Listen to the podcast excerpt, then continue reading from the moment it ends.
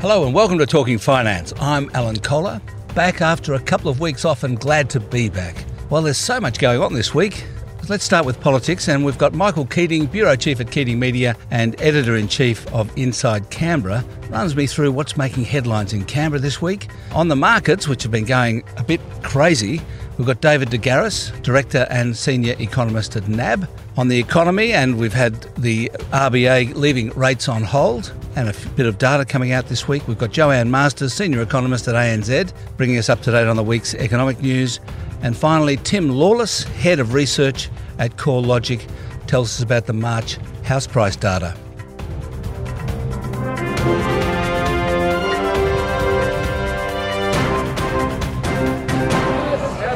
Members on my right will cease interjecting. The Leader of the House will cease interjecting. Joining me now is the Editor in Chief of the Inside Canberra newsletter, Michael Keating, discussing the latest shenanigans in relation to energy policy and the pressure on the AGL to sell Liddell, but also, oh, and the emergence of Monash Forum, the grouping of uh, 20 Conservative MPs, but also the manoeuvrings in the background for the leadership of the coalition of the Liberal Party um, between an unnamed Conservative politician and Julie Bishop, uh, which Michael is revealing to us today. So here's Michael Keating from inside Canberra. Michael, uh, energy policy is back in the news this week. Um, what do you make of the government's efforts to um, get AGL to sell the Liddell power station to Alinta? How do you, how do you view that? Yes, well, there's obviously a few components to that. I mean, the uh, establishing of the new Monash Group and the Monash Forum uh, has come to light over the, the week, where we've seen 20 uh, coalition uh, MPs who are pushing for uh, more coal fired power stations uh, rather than less. And at the moment, obviously, uh, Liddell is uh, looking uh, to be sold, but uh, actually, AGL has so far not been forthcoming in selling it. so there's a bid for the power station um, by another company, but uh, so far that hasn't been accepted. So the uh, coalition is sort of facing a bit of a divide in uh, between its members, um, with those who are wanting to uh, have the power station continue on and uh, continue its supply into the grid, and those who uh, want to get rid of coal fire power. And uh, that's really come to a head this week uh, with uh, revelations about the Monash Forum, where these coalition MPs are pushing for more coal fired power stations. How much clout do you think this Monash Forum is likely to have? I mean, can they actually have an impact or not? It just seems to be a Tony Abbott led thing. Yes, well, I mean, they've got uh, Craig Kelly, who's the uh, the chair of uh, the government's uh, Energy uh, References Committee. So uh, they do have a few reasonable, reasonably powerful members, but of course it is something that Tony Abbott is is pushing himself and the constant give and take between Malcolm Turnbull and, and, Tony Abbott comes out in various ways, and, and this being one of them. Um, obviously, they can't affect uh, policy uh, uh, as the cabinet can, but certainly the agitation of these MPs is probably enough to change uh, outcomes of processes somewhat. In fact, I'm wondering whether uh, Turnbull's pressure on AGL to, to sell Liddell rather than close it is just an attempt to, um, in a sense, counter the influence of Monash Forum by just giving, you know, having a bit of a win, so that he can mm. um, uh, put the Monash Forum back in its box. Do you think that's uh, possibly the, the, case? Oh, I think so. It's always uh, well, since uh, Malcolm Turnbull took the leadership, it's been a constant battle point, and we've seen that with uh, a number of different speeches from Tony Abbott over the years and uh, Turnbull's response. So I, I think that this is just the latest in those incidents. Do, do you think that the government's policy of the national energy guarantee will get up um, this year when it goes? You know that the states will uh, vote in favour of it or not? Um, well, it's looking that way. The uh, notable holdout seems to be the Australian Capital Territory, but uh, Shane Rattenbury, uh, who is the Minister uh, for Climate Change here in the ACT, which is very left wing uh, electorate, has just spoken to the media saying that he won't stand in the way. So it certainly looks like the National Energy Guarantee uh, will likely uh, get us later in the year, albeit with some amendments. So this AGL stuff is probably just a sideshow, isn't it? Really? Yeah, I, I think it's uh, something that's uh, political football more than anything else. Uh, I mean, uh, energy policy is a large mix, and we've seen the discussions around that from nuclear energy to coal-fired energy uh, and from various ministers. So uh, this this AGL uh, plant um, is obviously significant as far as what it puts into the grid uh, for generation, but it's only a small part of the total and overall energy mix uh, that we use in this country. So um, there's many more factors such as uh, grid security, where uh, interconnectivity of the grids um, and and other things that, uh, that probably are just important as uh, as this power station itself. Yeah. What else is going on, Michael, in terms of politics? Uh, is there anything else on your uh, on your plate that you can see that's worth uh, worth paying attention to? Yes, there's a whole host of things. Um, well, uh, to start with, uh, there's a uh, Liberal MP who's working on a 20,000 word document uh, which he's trying to outline the government's philosophy for, for governing, and uh, that's uh, looking to be released post budget. Um, they're that? not looking to make. Uh, well, at the moment, I can narrow it down to one of the uh, Abbott supporters, but we haven't yet been briefed on exactly who it is, just that this document is on the cards and being written for release post budget. Um, and it's going to be not a detailed policy manifesto, but it's supposed to be an important marker that the MP is hoping to use as a future launching pad for the leadership if that were to become available. And the leadership, of course, now that there's uh, we're coming up to the 30 consecutive Newspolls in which the coalition uh, is behind Labor is uh, obviously one of the main points. And uh, there's, I've uh, heard from. Are you saying that this document will will actually be the start of a new leadership push?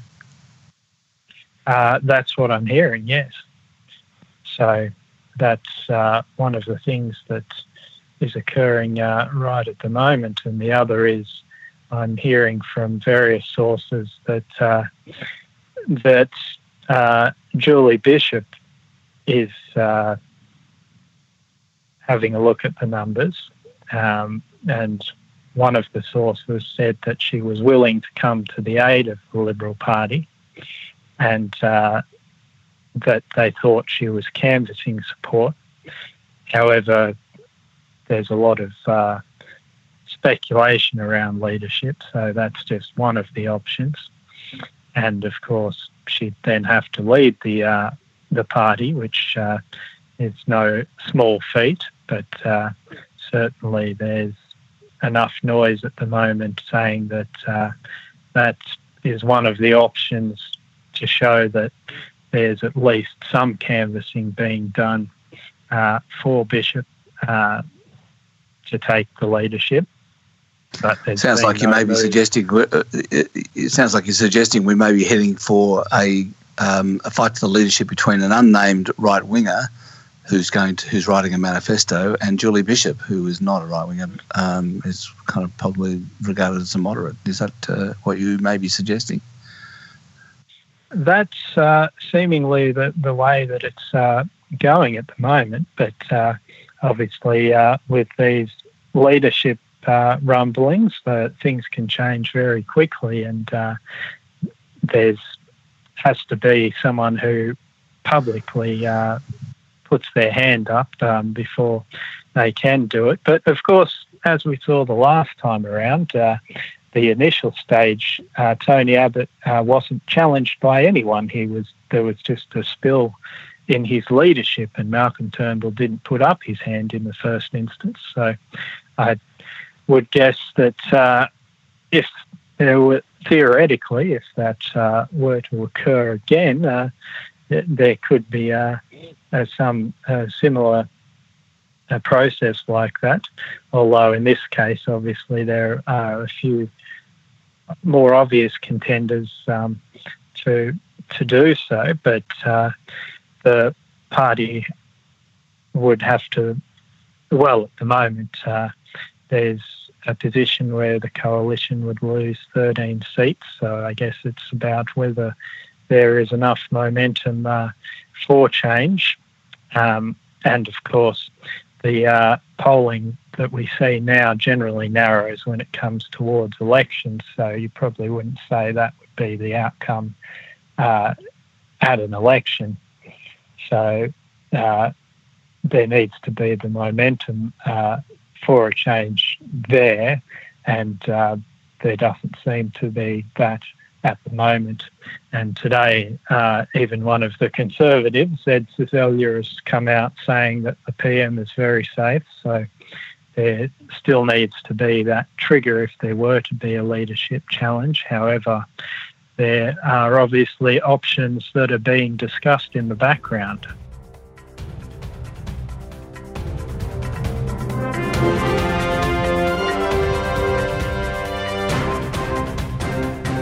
I'm joined now for a chat about the markets by David De Garis, Director and Senior Economist at NAB. David, the Reserve Bank actually noted this week that volatility in the equity markets had increased. It said it was largely a result of uncertainty about America's trade policies. Do you think that's right? Well, I think that's certainly been evident in other markets as well, Alan. So we've seen that this week again. I mean, even even in the past 24 hours. So, uh, you know, we've seen the market go from one extreme to the, to the other. So it's been evident in uh, not only in equity markets, bonds, uh, currency markets as well. So uh, certainly, you know, against the background, global growth, you know, towards the end of last year was pretty good. Now the market's uh, fretting, probably rightly, about um, about the trade issue. There's, there are other things going on as well, aren't there? The um, the tech stocks have taken a pounding as well possibly partly as a result of the trade, but also because of the um, uh, the negativity about Facebook and also some some mm. problems with Tesla and so on. Do you think that's a separate mm. issue or related? Oh, look, the the uh, the tech is obviously tied in with the trade issue, Alan. But as you say, there are some stock-specific issues involved there as well. So it's been a mix of those two factors. But definitely the um, the whole tech uh, and China tech and um, America's approach approach to that is certainly part of the whole trade issue. So, so what's your prognosis for the markets, David? I mean, looking at um, the volatility we've seen, does, does it require the trade uncertainties to be resolved before the market settles down? Yeah, look, that's an interesting one. You know, there's lots of um, uh, politics uh, in, in, that, uh, Alan. As we come, you know, we've got the US midterm elections that the end of this year, and I guess you could think that um, um, the US administration will want some sort of wins uh, f- from that point of view. Um, it seems that behind the scenes, at least, um, that both sides are willing to negotiate, but um, it, it, you, you, still get the feeling that uh, to some extent it's it's a work in progress. Now, whether it might be that um, things don't escalate and the market just um, you know gets gets stale with that story and starts to focus on other things. I mean that could be how things transpire, but um, the market certainly uh, got it on its radar right now. Oh, I suppose the part of the background to this is that the market, the stock market, particularly in America, was pretty high um, and was arguably due for uh, a correction. I mean, do, to what extent do you think it was just that that we're seeing that it's the correction that we that we had to have? Well, certainly part of it, wasn't it? When we had, um, you know, we had that jolt in um, bond markets and stock markets at the end of January, which was really not the trade issue, but um, I think it was particular payrolls release showing that uh, earnings figures had jumped up, and uh, the market started to think about well, as US inflation really started to kick in, and what that would mean for volatility in bond markets, and you know saw that you know signs of a stock market correction on the back of that. Then we've had the trade trade issue overlaid on top of that since then. So um, look, there's been a multiplicity of issues, you say, including uh, stock-specific issues as well. So, um, uh, you know, whether the, whether the market is corrected, of course, you have to remember that we're, we're in a reporting season, the first, you know, the December quarter reporting season, where um, US companies had just been dealt news of tax cuts, so they were coming forward with their uh, expectations for earnings growth on the back of that as well. So, um, you know, it's quite it's, there's a few moving parts to that whole to that whole uh, to that whole picture. It, it is interesting you mentioned the tax cuts. And it is interesting the market is now below where it was before the tax cuts were announced. Hmm. It is, yeah. No, with the market's really uh, you know, struggling right now. The, the, stock market has been struggling right now. So, um, is there is there any reason to think the Australian market the Australian market will be buffered from what's going on in America? I think, um, look, to be quite honest, I spend a lot of my time thinking about what's going on in the economy behind the scenes, you know, which could, you know, might well play out in, in, in the stock market on, on, on that front. Course, we know that we're, we're exposed to China. So, um, I mean, that, that, that's been a, a fortunate exposure in recent years rather than a negative one overall. So, um, from that point of view, that, that's been positive. But um, extent these trade trade negotiations sort of um, and uh, tit for tat uh, tariff news arc up again, then um, that can sort of upset the, the, you know increase the volatility of our market certainly.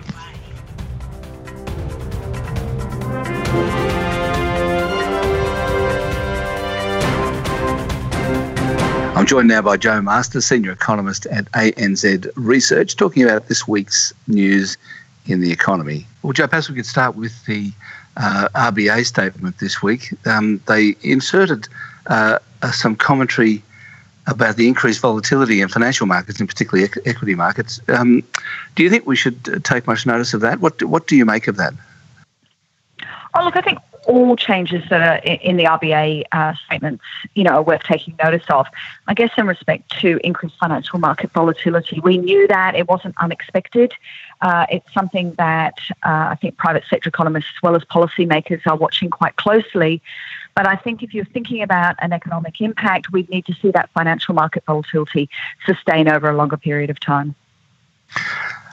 Um, they did talk about it, and it's true that the, there's a rise in short-term interest rates in the market. Um, do you think that there, there'll be some policy implications of that uh, in time?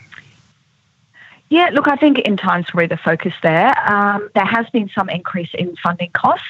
Um, how that plays out, I think, will depend whether those funding costs remain elevated or whether they normalise back towards uh, cash rate plus margin uh, type error, um, type levels. So I think it's something that we're watching very closely, but not yet too alarmed about.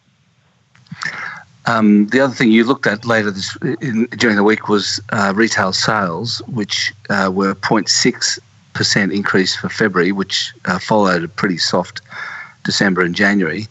Um, uh, how encouraged were you by that? Do you think that um, there's a sort of a, a solid uh, rise going on there, or, or, or are you still cautious about it? I'm very cautious about the outlook for retail. Uh, the February print was stronger than expected and actually quite solid. Uh, retail sales were up 0.6%, and it was broadly based across all sectors and actually across many states as well. So it was certainly a, a strong read, but as you said, coming off a very weak January and February, uh, January, sorry, and December. So, in trend terms, it does look like retail sales are somewhat stronger than they were at that very weak point in the middle of last year. But I think it's hard to imagine you're going to get an ongoing acceleration given the challenges that the household budget face. And they're obviously quite numerous. We've got very weak wage growth, very high debt, uh, some strong price increases for non discretionary items such as childcare and also electricity. So, in that environment, it's hard to imagine that retail sales and discretionary spending can accelerate too much. I mean, looking at a longer term chart of it, it seems that um, you know over the last what three or four years, retail sales growth has come back to the sort of the um, post GFC average, which is kind of half what it used to be. Look, I think that's exactly right. Um, we know that post uh, GFC, we've seen this um, very weak wage growth, not just in Australia, but globally.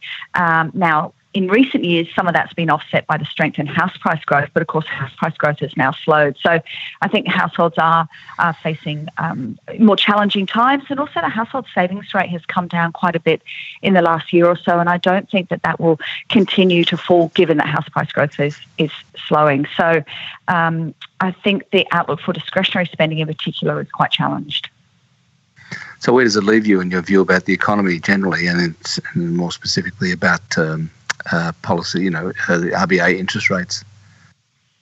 Sure. Look, we, we've got growth uh, continuing around uh, the sort of levels that we've seen in, in um, the last year or so, um, around that two and a half to three percent level broadly for the economy. We have seen a shift in the drivers of growth in favour of investment, uh, particularly public infrastructure, but also non-mining business investment. In terms of the RBA, we see the RBA on hold uh, until uh, next year. And in 2019, we're expecting just two 25 basis point hikes. And that really reflects the fact that uh, growth is sort of running still below 3% on our numbers. Uh, we've still got inflation uh, very low and we don't have it accelerating meaningfully towards the midpoint of the band. And that's something that Governor Lowe has talked about, that progress to the midpoint of the band. We don't think you'll see that until sometime in 2019. Um, so the inflation environment is still very, very benign. Uh, and in that sense, we think the RBA will uh, sit pat this year and move very, very cautiously through next year. It's already been sitting pat for a hell of a long time. Unbelievable. They have been. It's, uh, it's creating a lot of challenges, I think, in terms of. Um, you know what, what, we write about, but they have been very stable for a long time. But you know, inflation has been very challenging for them, and I think in an environment where retail price deflation is so strong and unlikely to alleviate anytime soon, you know, the inflation dynamics are really difficult. Um, retail price deflation, weak wage growth means you're not generating a lot of domestic uh, inflation. Um, and I think the global inflation factor has also been important. So inflation globally has been very low, and that's been weighing on inflation here in Australia.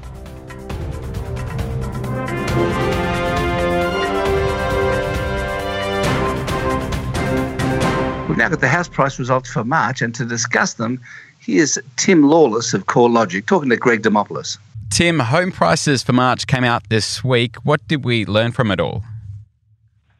Well, there's quite a diverse story here. The, the national reading was an absolutely flat month. Values were unchanged in March. But when you start drilling down below the surface, it's pretty clear we're starting to see some acceleration across the combined regional markets. We saw values up by 0.4% over the, uh, uh, the month of March, whereas capital cities are still being weighed down by a pretty soft performance in Sydney and Melbourne. Uh, across the combined capitals, values were down by 0.2% in March uh, to be up by only 4.1%, uh, sorry, excuse me, by 0.8% over the past 12 months. Now, in terms of regional values rising and most capital cities falling, why is that? Is more money being poured into regional centres now? There's a few reasons. One of them comes back to just the, the softness in Sydney and Melbourne after those markets moved through a peak last year. Sydney values peaked out in July, Melbourne a bit later in November. But both markets have been seeing some subtle falls. To date, Sydney values are down by almost 4% since they peaked, whereas Melbourne's been a bit more resilient to falls. But um, the other trend, of course, comes back to that the regional markets are now showing a bit of a step up in terms of their performance. The mining states are showing a, uh, a subtly better performance. Lifestyle markets have really picked up. with a lot of equity flowing out of Sydney and Melbourne into uh, um, markets along the coastlines and hinterland locations. Then you've also got the satellite cities, so markets like uh, Newcastle or, or Wollongong, Geelong in Melbourne, where growth has certainly rippled out of the capital cities into those markets where prices are, are relatively more affordable. Now, when it comes to Hobart, it looks like it's still got its foot firmly on the accelerator. How much longer do you think it can sustain such levels of growth? Hobart values are, are racing along, absolutely. Uh, they're up uh, almost 2% over the month alone in March. Uh, they're up 13% over the past 12 months, with, with not a great deal of difference between houses and units. That they're both showing double digit growth. How long can Hobart uh, sustain these levels of growth is, is anyone's guess. But, but my guess is uh, that we'll probably start to see this, this very strong growth rate start to moderate simply because uh, we're starting to see some erosion of, of, Hobart's affordability, which is one of the factors driving it forward, um, but also just simply around uh, tighter credit conditions and uh, the slowdown in Sydney and Melbourne potentially starting to impact on confidence as well in, in other markets. Now, you mentioned just then Sydney and Melbourne are slowing down. They bo- both uh, fell again in March. Do you see this trend continuing? I do, and uh, it's interesting to note, though, that the the trend of, of declining values is decelerating. We saw in, in Sydney, for example, dwelling values were falling at nearly 1% on a month to month basis in December and January. But since then, that, that month to month decline has eased 0.6% in February, then down to 0.3% last month. So I think we are seeing some signs that, that maybe the worst of, uh, of these declines are uh, in the past now for Sydney, at least based on the current data. And I think we can attribute that to the fact that we are seeing a subtle return of investment back into the marketplace. The, the big lenders are, are, looking to regain some market share after they've overshot the APRA benchmarks, the, the macroprudential benchmarks of investment credit uh, growth as well as interest only lending.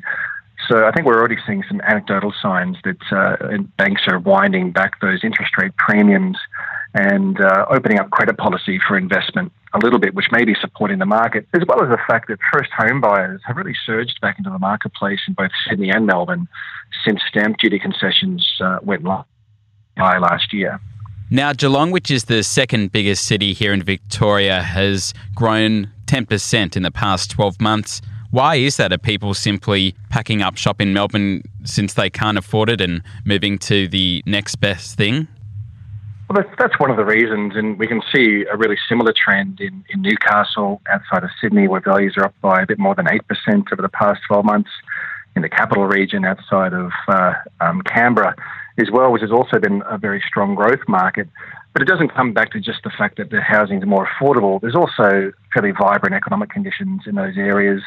Some people are choosing to uh, to base themselves in, in the satellite cities and uh, either work from home partially and commute uh, um, on other days. Um, and other people are looking for uh, uh, those lifestyle markets that, that, that often co- come into, uh, say, say, coastal regions outside the capital cities that also offer up you know, a lot of amenity options and, and airport transport options, that type of thing as well. What about rental markets? The, the other really interesting trend we're seeing at the moment is some repair and rental yields.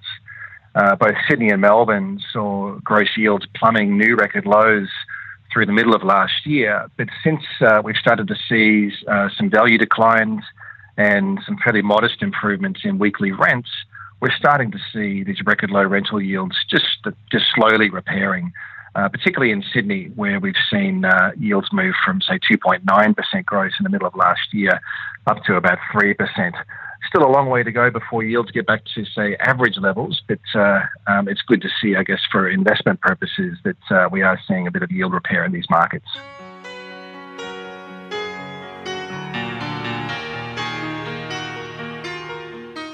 And happy birthday, Agnetha Fältskog, one of the A's in ABBA. She was 68 yesterday, would you believe?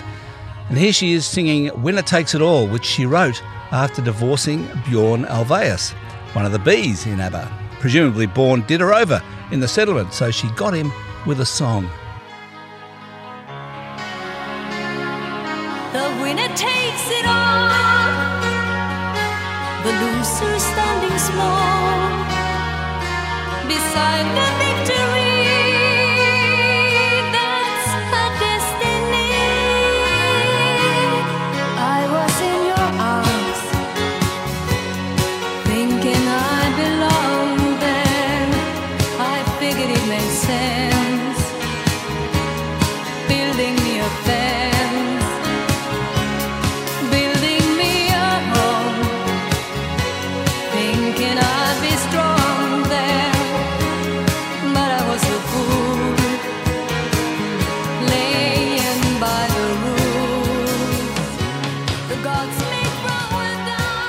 That's it for Talking Finance. I'm Alan Kohler. Have a great week.